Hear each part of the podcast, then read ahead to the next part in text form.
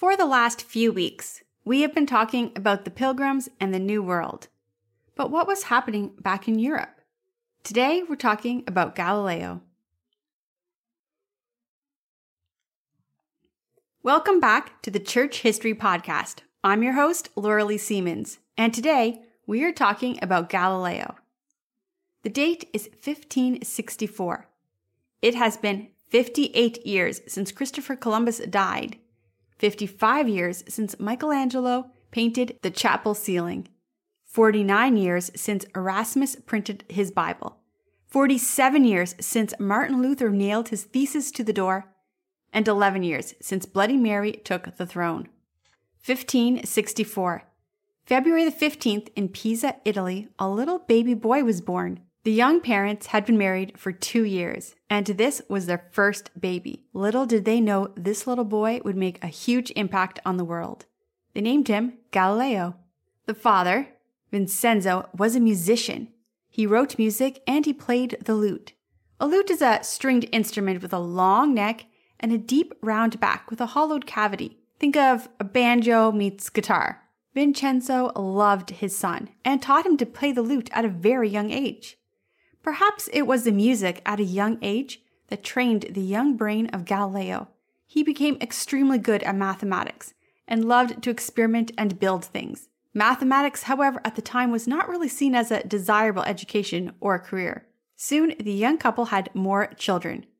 But as was common in that time, two of them did not survive past childhood. So Galileo had two sisters, and eventually his youngest sibling was his brother, Michelangelo. Galileo's father was very well known. He wrote a book called The Dialogue of Ancient and Modern Music. People came to see him to learn about Greek, Roman literature, and music. He also worked with a group that created musical drama, and this was the start of what would become the musical genre of opera. When Galileo was eight years old, his family moved away from Pisa and settled in Florence. Although Galileo was very young, he stayed behind for two years to be tutored. Eventually, he did join them. As Galileo grew into a young man, he began to think about entering the priesthood. However, his father really pushed him to go into medicine, so in 1580 he entered the University of Pisa to study for a medical degree.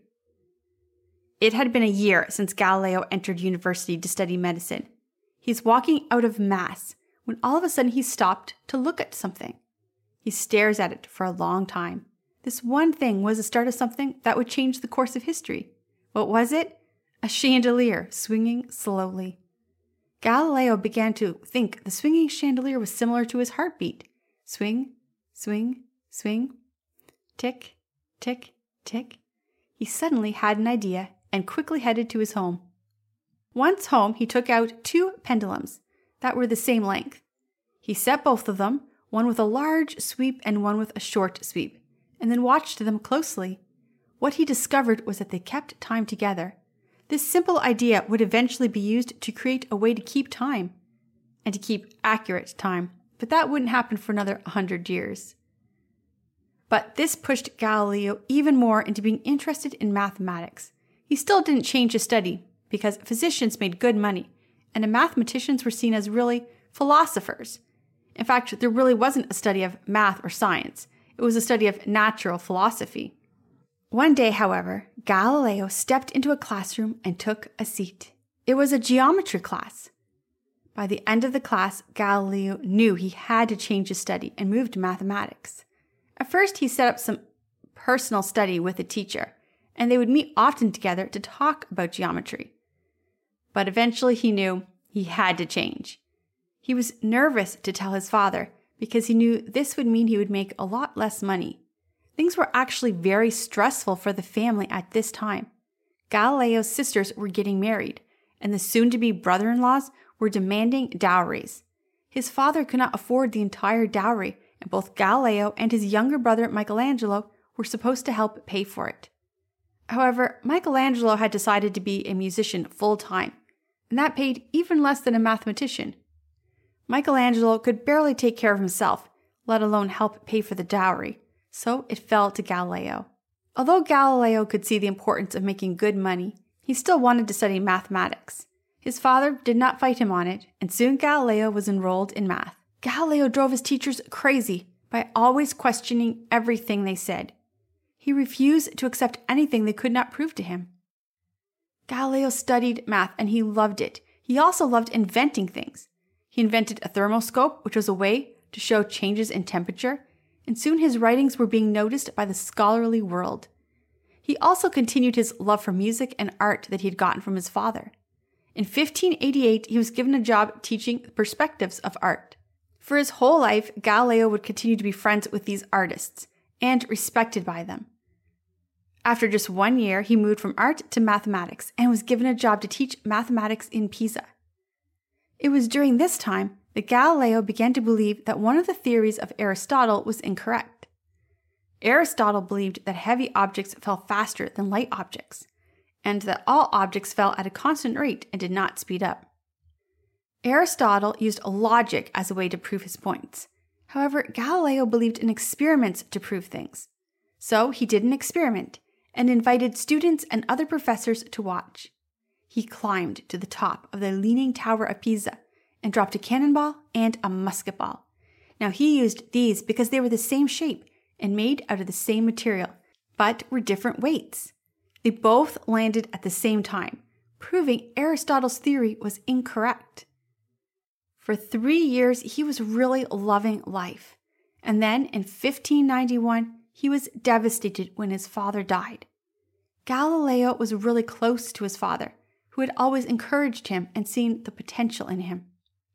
When his father passed away, Galileo ended up also having to care for his little brother Michelangelo, who had relied on their father for financial help as he never made much money as a musician.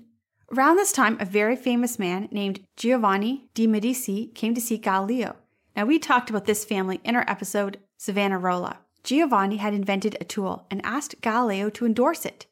However, once Galileo looked at it, he knew it was terrible. He publicly said the invention was useless. This made Giovanni extremely angry, and because Giovanni was from such a famous family and such a powerful family, he made life impossible for Galileo. Eventually, he was forced to move. The next year, he moved to another university where he taught geometry, math, and astronomy. He worked there for seven years, and at this point, he made more money, which was helpful as he was still supporting his brother. But during this time, he became really sick, and this sickness would continue off and on for the rest of his life and it would cause him a lot of pain.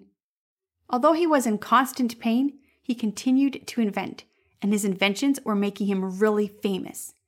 He invented an irrigation pump that could be run with just one horse, something that greatly improved the life of the people. He also invented a sector, which was something that made for perfect measurements of angles. Around this time, Galileo met and fell in love with a girl named Marina. He, however, did not marry her, he did, however, have her move in with him, and soon she found herself pregnant. Even though she was pregnant, Galileo still did not marry her. In 1600, his daughter Virginia was born, and just one year later, his second daughter Olivia was born. Then, five years later, he had a son named Vincenzo. Around this time, a guest lecturer came to the school. He was speaking about the theory of a priest named Nicholas Copernicus. Now, Copernicus had a theory that the earth revolved around the sun instead of the sun revolving around the earth. Copernicus knew his theory would not be well received, so he had his book set to only be published after he died. That way he would not be targeted, but people could still hear his theory. Galileo thought the theory was silly, in fact, so silly, he refused to even attend the lecture. Such an idea was absurd. You could plainly see every morning and every evening that the sun was revolving around the earth. It could be observed. Galileo's students agreed. They went to the lecture and told him after the entire lecture it was ridiculous. However, there was one student that had been convinced. What bothered Galileo was the pressure put on that one student that had been convinced of the theory to abandon his idea. It seemed to Galileo that every belief should be questioned, and the student did seem to have some interesting points that Galileo had never thought of before. So, Galileo then turned his attention to the universe, and that became his fascination for the rest of his life. In order to see the universe better, he had to make an invention. He placed a concave glass on one side of a long metal tube and a convex glass on the other side. When he looked through them, he could see all the way to the moon. He discovered then another problem with Aristotle. Aristotle had claimed that the moon was made of a fifth element. However, Galileo saw mountains and crevices on the moon. He also soon discovered that there were more moons around other planets and far more stars than anyone had ever known about. His invention was called the telescope, and it made him very famous. People came from all over to see it, and soon he began to make money selling this telescope to boat captains to aid them with their travels. Galileo became so famous, he was offered a job that would allow him to live in a palace, do research, and then give lectures to nobles about his discoveries. So in 1610, Galileo left and moved, and he left his family behind. He left his four year old son Vincenzo with Marina. However, he was concerned that his two daughters would cost him money in the future. He would eventually claim his son as his, but he never claimed his daughters as his. Their baptism records were labeled as father unknown. Still, he was afraid that he would have to pay their dowries if the girls ever were to find husbands. So he took his two daughters, who were at the time ages 5 and 10, and put them in a covenant to be raised by nuns. Two years later, Marina died suddenly, and Galileo had his son come and live with him. Now, some historians believe that Marina didn't die at this point and was remarried. However, some historians say that the Marina who was remarried, different person with the same name, and that the Marina who fathered Galileo's children died. It's actually debated among historians, so perhaps we don't know. In 1615, he went from being famous to being hated. Galileo began to believe that Copernicus was right the Earth revolved around the sun, not the other way around. People were claiming that Galileo was teaching the opposite of what the Bible says.